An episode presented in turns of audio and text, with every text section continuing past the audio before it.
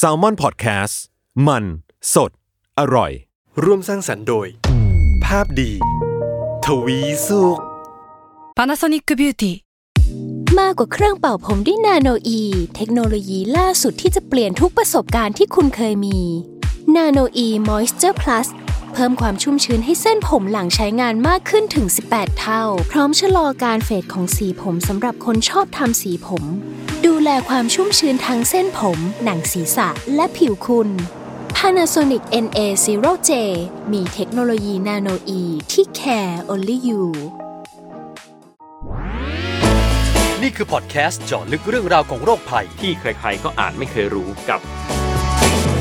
โรคภัยใครรู้ สวัสดีครับพบกับรายการโรคภัยใครรู้ครับกับผมเอกพรศรีสุขทวีรัตน์แล้วก็เช่นเคยครับกับพี่หมอเล็ก ผู้ช่วยศาสตราจารย์ดรนายแพทย์กิติพงศ์สุนทรภา อาจารย์ภาควิชาเภสัชวิทยาคณะแพทยศาสตร์ศิริราชพยาบาลมหาวิทยาลัยมหิดลครับสวัสดีครับพี่หมอเล็กครับสวัสดีครับคุณเอกและคุณผู้ฟังทุก ๆ ท่านนะครับครับ วันนี้ครับเราจะมาพูดคุยกัน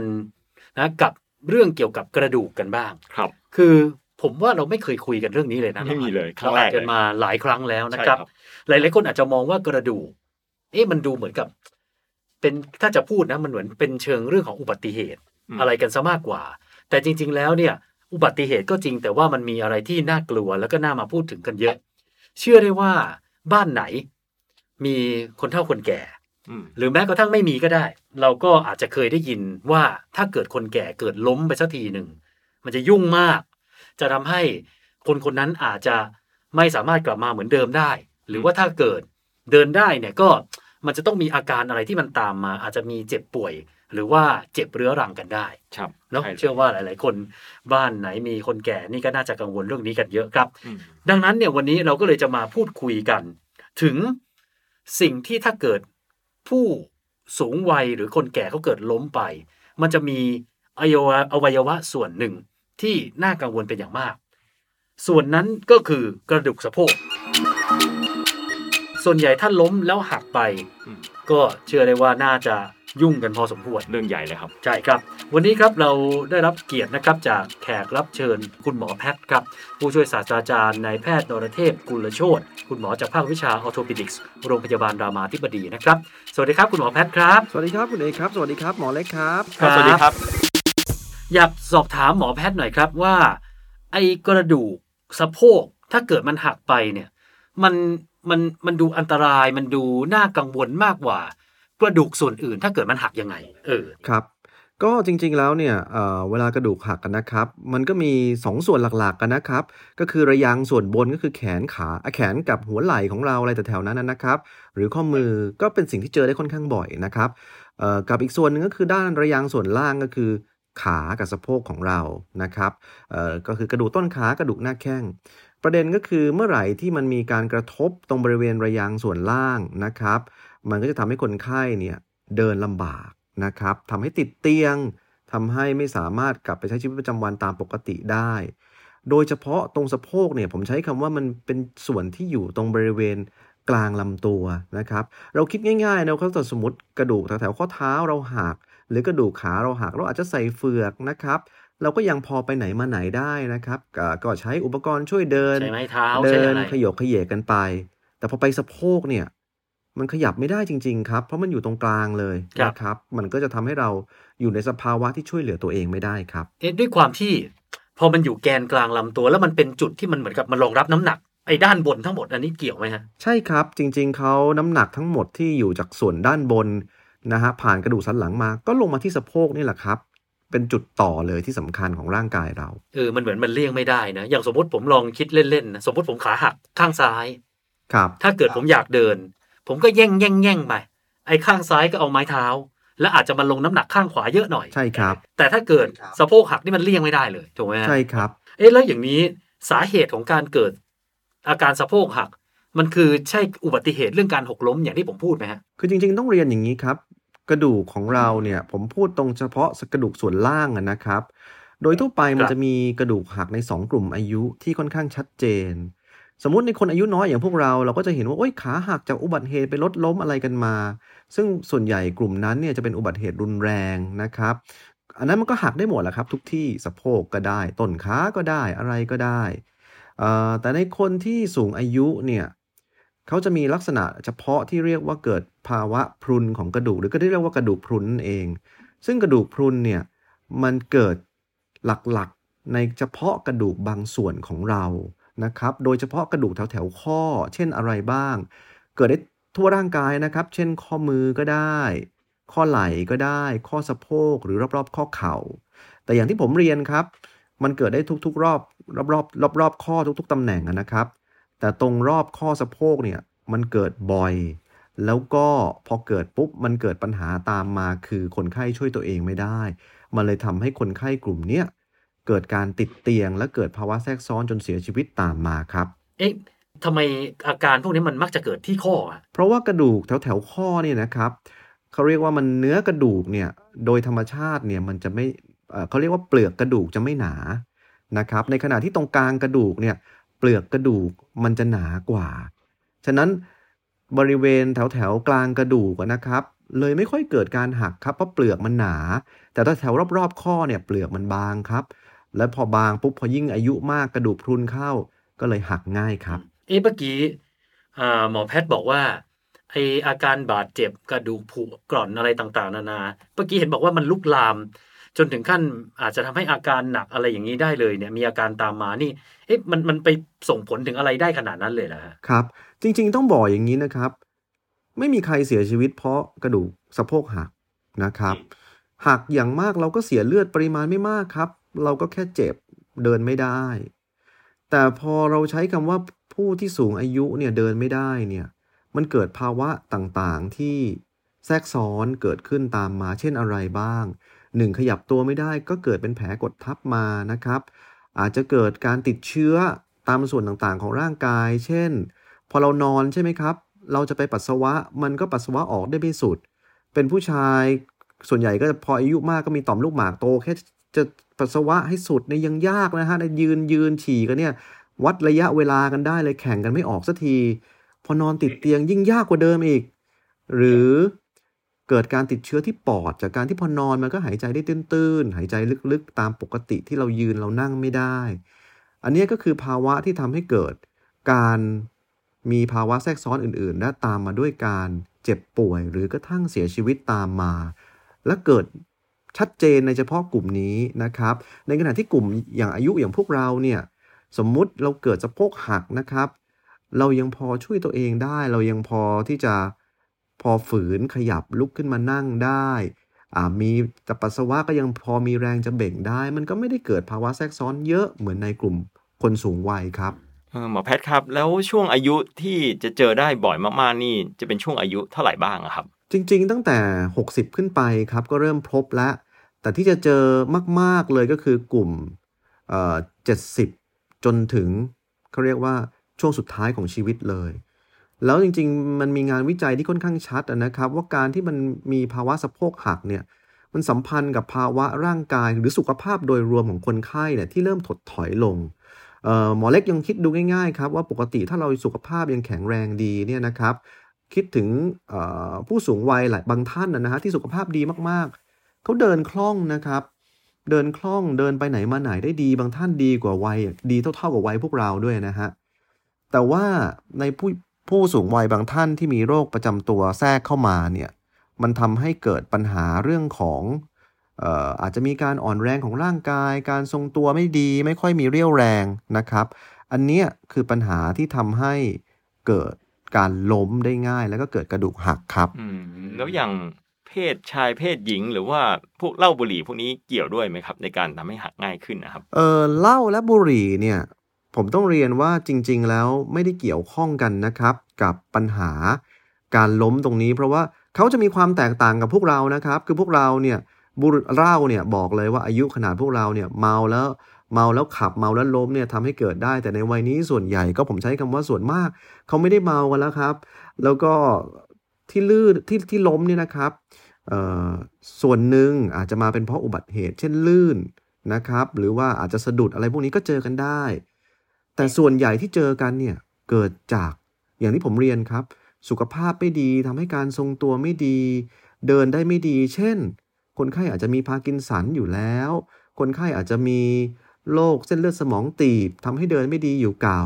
คนไข้อาจจะอยู่ในภาวะที่ไม่แข็งแรง แค่จะลำพังจะเดินก็เดินยาก กลุ่มนี้ครับ พอจะเดินก็เกิดความเสี่ยงทำให้เขาล้มได้ง่ายครับแล้วอย่างการที่เป็นกระดูกผุง่าย อย่างบุหรี่หรือว่าเหล้านี่ ไปถึงทางอ้อมนี่จะส่งผลกับเรื่องนี้ไหมครับ เอ่อต้องเรียนว่าจริง ๆ แล้วเนี่ยเหล้าอาจจะไม่ได้ไม่ได้ส่งผลนะนะครับ ถ้าคนไข้ไม่ได้ไปเขาเรียกว่าทานจนมีปัญหาทางตับนะครับเอ่อแต่ว่าเรื่องของบุหรี่เนี่ยมันก็ส่งผลโดยตรงกับกระดูกอยู่แล้ว จริง ๆ ในบุหรี่เนี่ยส่งผลกับทุกวัยนะครับ เพราะว่าถ้าใครสูบบุหรี่จัดๆเราก็จะทราบว่า การสมานของกระดูกการติดของกระดูกเนี่ยมันยากกว่าคนไข้ที่ไม่ได้สูบบุหรี่ชัดเจน อันนั้นเนี่ย สัมพันธ์กับทุกกลุ่มอายุเลยครับ ไม่จำเป็นว่าจะต้องเป็นผู้สูงวัยนะครับ วัยพวกเราถ้าสูบจัดๆก็กระดูกไม่ติดครับ เป็นปัจจัยเสี่ยงที่ชัดเจน เอ๊ะแล้วมันมีมันมีอาหารอะไรไหมฮะ อันนี้อันนี้ผมถามดูนะว่า เอ๊ะกินแล้วมันอาจจะทำให้กระดูกมันผุง่ายอืมหรือควรจะกินอะไรที่ทำให้กระดูกแข็งแรงหน่อยอะไรอย่างเงี้ย จริง ๆคำถามนี้เป็นคำถามที่น่าสนใจนะครับ ผมผมใช้คำว่าเอ่อคนส่วนใหญ่จะชอบมาถามคำถามเนี้ยตอนที่เขาอายุสักห้าสิบหกสิบ ซึ่งผมก็จะเรียนว่า สิ่งที่ดีที่สุดนะครับ มันไม่ได้ดีด้วยวันนี้ โดยทั่วไปเนี่ยกระดูกเนี่ยนะครับ มันจะมีเขาเรียกว่า peak bone mass คือจุดที่กระดูกเนี่ยสะสมความแข็งแรงได้สูงที่สุดนะครับโดยทั่วไปในคนทุกคนน่ะนะครับอายุตามอายุของเราเนี่ยเราเด็กตั้งแต่เราเด็กเราโตขึ้นมาเนี่ยกระดูกมันจะสะสมความแข็งแรงนะครับ จนเฉลี่ยเนี่ยอายุประมาณสัก เกือบเกือบสามสิบนะครับ อันนั้นจะถือว่าเป็นจุดที่ดีที่สุดของเราละจุดพีคของชีวิตเรานะครับ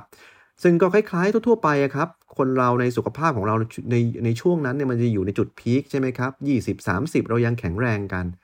หลังจากนั้นมันก็จะมีการถดถอยลงไปเรื่อย ๆ เหมือนกับอวัยวะอื่น ๆ หลักการมันคล้าย ๆ กันครับ ฉะนั้นกระดูกเนี่ยมันจะแข็งแรงก็คือ 1 คุณต้องสะสมตั้งแต่คุณอายุยังน้อย การสะสมเนี่ย ก็จะมีตั้งแต่การทานอาหารใช่ไหมครับที่ดีเราก็จะบอกว่าเด็กๆ เราต้องกินแคลเซียมกันนะ เราทานนมทานอาหารที่มีประโยชน์ กับอีกอันที่แข็งสำคัญก็คือ การออกกำลังกายครับ กระดูกเนี่ยตรงไปตรงมามากเลยครับ เขาจะสร้างเมื่อเรามีการใช้งาน ใครที่ออกกำลังกายบ่อยๆ เช่น เป็นนักกีฬาแน่นอนครับกระดูกเขาจะแข็งมากนะครับ เพราะว่ามีการใช้งานมีแรงกระทำซึ่งแรงเหล่านี้จะไปกระตุ้นเซลล์กระดูกให้เกิดการสะสม และเกิดการสร้างความแข็งแรง ดังนั้นบางทีก็ต้องบอกว่าบุญทำกรรมก่อครับ ส่วนใหญ่กระดูกเราจะแข็งแรงหรือไม่แข็งแรง ส่วนหนึ่งก็สัมพันธ์กับสิ่งที่เราใช้ชีวิตมาตอนที่เราอายุยังเด็ก กับอีกส่วนหนึ่งที่สัมพันธ์กันก็คงจะต้องบอกว่าหนีไม่พ้นในเรื่องของเพศนะครับผู้ชายแล้วก็โอกาสดีกว่าผู้หญิงหน่อยเพราะเราไม่มีปัญหาเรื่องของการขาดฮอร์โมนหลังหมดประจำเดือน เหมือนผู้หญิงกรรมพันธุ์ก็มีส่วนครับ อันนี้เราก็หลีกกันไม่ได้นะครับ เพราะว่า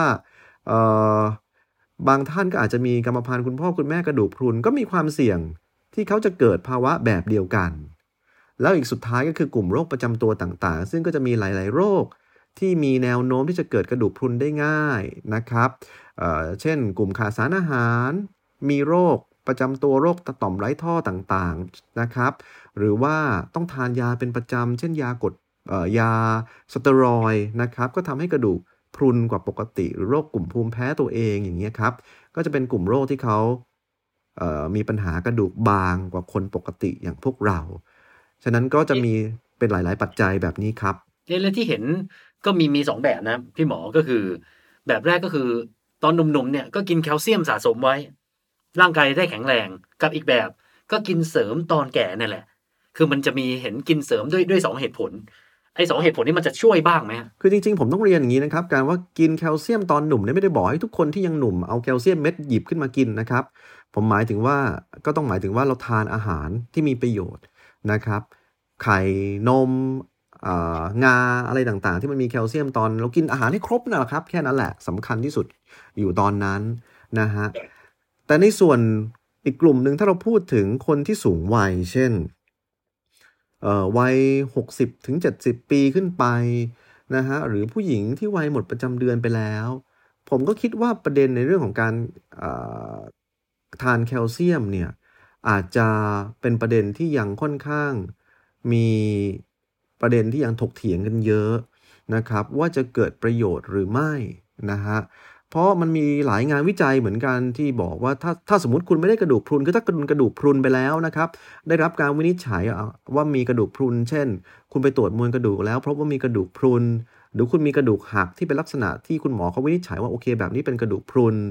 นะครับไอ้กลุ่มนี้แน่แน่นอนตรงไปตรงมาว่าการทานแคลเซียมเสริมเนี่ยมีประโยชน์ และมีความจำเป็นช่วยในการรักษากระดูกพรุน แต่ในกลุ่มคนอาจจะแค่สูงอายุอย่างเดียว แต่ไม่เคยมีสิ่งที่ผมกล่าวมาเบื้องต้นนะครับ ไม่เคยหัก ใช้ชีวิตประจำวันได้ปกติดี กินอาหารได้ดี การทานแคลเซียมเสริมไปจะไปทำให้กระดูก ไม่พรุนไม่บางทำให้ลดการหัก จะเป็นไปได้ไหมก็ยังต้องเรียนว่าหลาย ๆ งานวิจัยรวบรวมกันมา ก็บอกว่าไม่ได้ช่วยนะครับ ดังนั้นการที่จะบอกว่า โอ้พออายุเยอะต้องกินทุกคน อันนี้จะเป็นการสรุปที่ผมใช้คำว่า อาจจะไม่ถูกต้องตามหลักวิชาการครับ แล้วทีนี้ฮะคือผมเคยเห็นคนเขาพูดว่าเออกินแคลเซียมดี แต่ถ้ากินเยอะไปอาจจะทำให้เป็นนิ่วอ่าเป็นอะไรนะเป็นเป็นหินปูนอะไรอย่างเนี้ยเอ๊ะเรื่องนี้มันจริงไหมฮะก็จริงครับมันก็มีงานวิจัยนะครับที่บอกมาว่าโอเค ที่เขาทำงานวิจัยแล้ว พบว่า การทานโดยไม่ได้มีข้อบ่งชี้เนี่ยอาจจะเพิ่มความเสี่ยงในการเกิดนิ่วนะครับในไตได้หรือในถุงน้ำดี มันก็มีงานวิจัยเหล่านี้ออกมาเช่นกัน ดังนั้นผมก็เลยต้องเรียนว่า โดยทั่วไปการทานแคลเซียมเสริมเนี่ยควรพิจารณาเป็นรายๆนะครับ ไม่ได้ว่าโอ้โหทานทุกคนแล้วจะได้ประโยชน์ทุกคนใครอายุเกิน 60 ควรทานทั้งหมดเอ่ออันนี้คงจะเป็นการสรุปที่ที่มันไม่ได้ถูกต้องทีเดียวนะครับครับ โอ้นี้นะ ถ้าโดยสรุปก็คือ ถ้าอยากจะป้องกัน ก็คือต้องทำให้กระดูกแข็งแรง แต่ก็ต้องใช้วิธีลักษณะเหมือน you are what you eat you are what you do อะไรอย่างนี้เนาะจะมาใช้ทางลัดกินเกินแคลเซียมเสริมอะไรก็ดูไม่ค่อยช่วย เอ๊ะแล้วอย่างนี้ผมถามหน่อยครับว่าถ้าเกิดขอขอกลับไปเรื่องกระดูกสะโพกหักนะว่าโดยเฉลี่ยก็แล้วกัน ถ้าเกิดมีผู้สูงอายุที่เขากระดูกสะโพกหักเนี่ย โอกาสหายเป็นปกติ ใช้เวลานานไหมฮะจริง ๆ ต้องเรียนอย่างนี้ครับการรักษาเนี่ยอันที่หนึ่งเนี่ยผลในการรักษาในกลุ่มนี้เนี่ย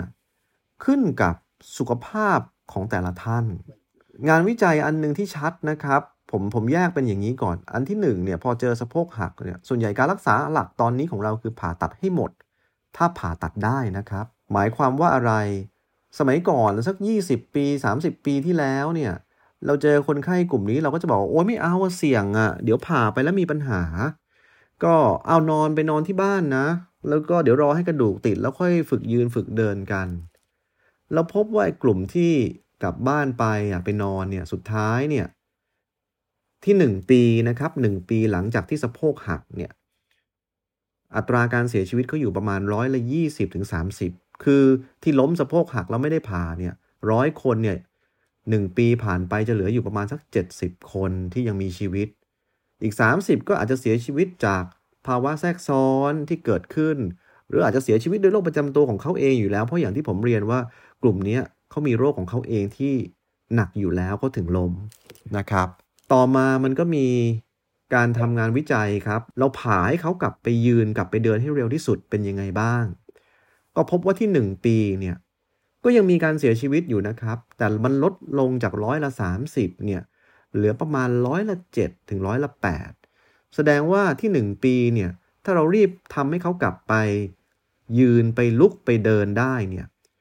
เราสามารถช่วยได้ประมาณ 20 กว่าคนจากร้อยคน ให้เขาได้อยู่กับครอบครัวเขา อันนี้เป็นที่มาว่าตอนนี้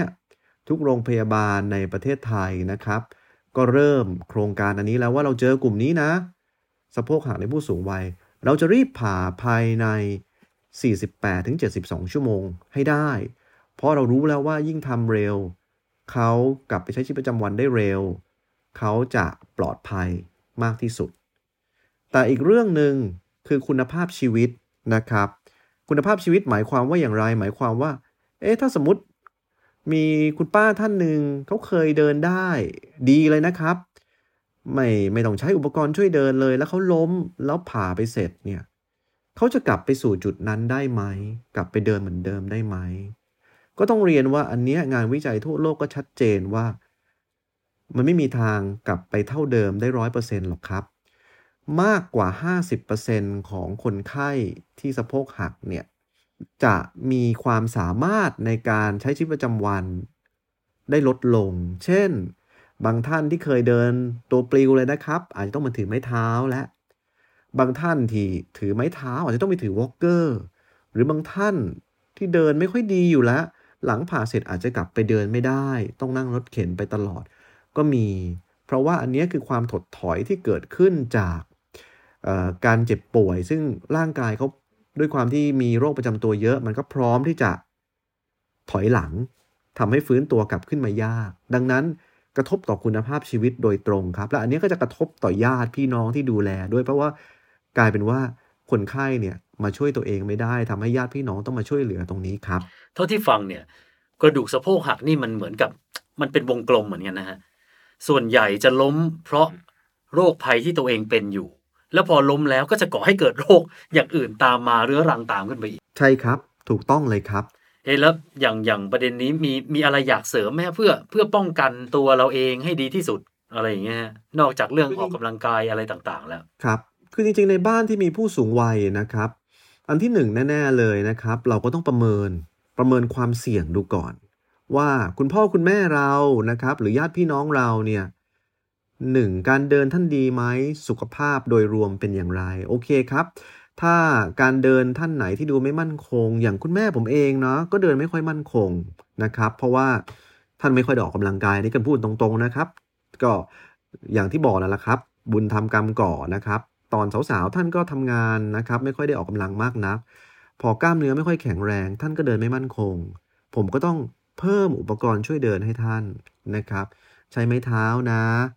ต้องคอยดูแลครับในบ้าน พื้นที่รอบๆบบ้านก็ควรจะต้องเป็นพื้นที่ที่ไม่มีพวกขั้นหรือสเต็ปที่จะทำให้คนไข้สะดุดได้ง่าย พื้นในบ้าน ถ้าไปลงแลกเกอร์มันๆนะครับ ขัดกันมันๆเลยเนี่ย มันก็ลื่นได้ง่าย ก็ไม่ควรนะครับ ควรจะเป็นพื้นกระเบื้อง ที่มันสากสักนิดนึง เพิ่มแรงฝืดนะครับ หรือว่าเรียกว่าเพิ่ม friction เนี่ย ก็ทำให้คนไข้เดินได้สะดวกและลดการล้มลง บางท่านเนี่ยชอบใส่รองเท้าเดินในบ้านเห็นไหมฮะพวก slipper พวกเนี้ยนะครับ ซึ่งบางทีเนี่ยลื่นนะครับ เราต้องไปดูไอ้ใต้รองเท้าเนี่ยบางทีมันไม่มีดอกนะครับ เจอน้ำนิดนึงพรึดไปแล้วผมก็จะแนะนำว่าส่วนใหญ่ถ้าจะให้เลือกรองเท้าเดินในบ้านถ้าบางท่าน อยากจะใช้ ก็หาที่พื้นมันเป็นยางเหนียวเหนียวหนึบหนึบนะครับ หรือบางทีอาจจะใช้รองเท้าภายนอกอะ่ะ มาเดินภายในบ้าน เป็นคู่ภายใส่ภายในบ้านก็ได้ เพื่อให้มัน ไม่ลื่นนะครับ อันนี้คืออันที่หนึ่งที่เราต้องดูก็คือ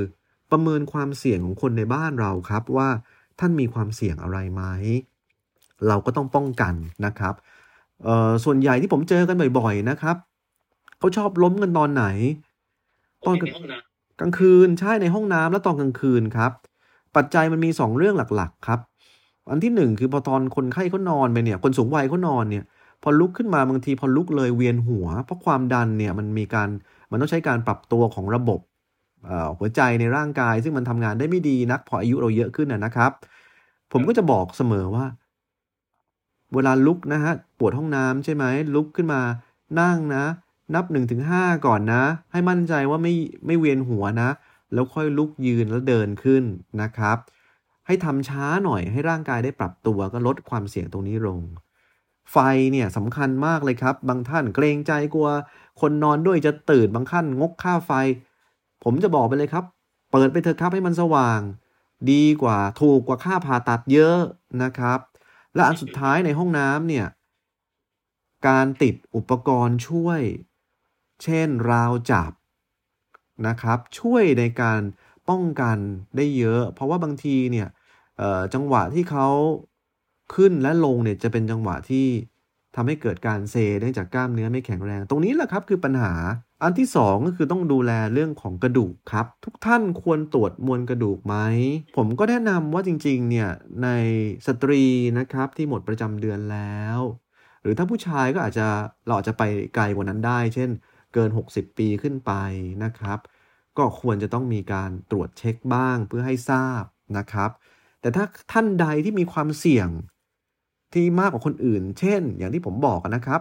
ทานยาเป็นประจำ เช่นสเตียรอยยากันชักนะครับ มีโรคประจำตัวนะครับ โรคไตโรคเกี่ยวกับไทรอยพาราไทรอยที่ส่งผลต่อการทำงานของกระดูก หรือออมีประวัติของคุณพ่อคุณแม่ชัดเจนนะครับ กลุ่มนี้ก็อาจจะต้องมาตรวจนะครับ เพื่อประเมินและเขาเรียกว่ารักษาแต่เนิ่น เนื่องจากถ้าสมมติเราเจอว่า มวลกระดูกเนี่ยตรวจไปแล้วพบว่ามีภาวะพรุนเราก็ให้ยาครับทำให้กระดูกมันแข็งขึ้นเพื่อลดความเสี่ยง ในการหักถ้าเกิดล้มนะฮะมันลดมันลดโอกาสหักได้ แต่มันไม่ร้อยเปอร์เซ็นต์นะครับ การป้องกันการหักเนี่ยดีที่สุดคืออะไรรู้ไหมครับ อย่าล้มครับ เพราะถ้าไม่ล้มไม่หักครับ เออนะ ก็อันนี้เนี่ยก็เป็นสิ่งที่หลาย ๆ คนมองข้ามผมชอบที่ที่หมอแพทย์บอกมากเลยค่าไฟนี่ถูกกว่าค่าหมอผ่าตัด เพราะบางทีเนี่ย คนต้องขออภัยนะ คนแบบแก่ๆหน่อย คนยุคเก่าหน่อยจะรู้สึกว่าเปลืองค่าไฟอ่านะฮะก็นะเอามาฝากไว้นะครับ เพราะว่าเรื่องนี้ล้มไปแล้วยุ่ง ล้มไปแล้ว โอกาสจะเป็นเหมือนเดิมมีแหละ แต่ก็น้อยกว่า แล้วก็ถ้าเป็นไปได้เราก็ควรจะป้องกันกันเอาไว้ก่อน เอาละฮะวันนี้ขอบคุณพี่หมอแพทย์นะครับครับมากขอบคุณครับคุณเอกครับขอบคุณครับหมอเล็กเอาละฮะก็คุณผู้ฟังมีคำถามอยากจะถามมีข้อแนะนำนะครับ สามารถส่งกันมาได้ในเพจของ Salmon Podcast หรือว่าภาพดีทวีสุข วันนี้ผมแล้วก็พี่หมอเล็กแล้วก็พี่หมอแพทย์ลาไปก่อนนะครับ สวัสดีคสรัวับสดีครับ สวัสดีครับ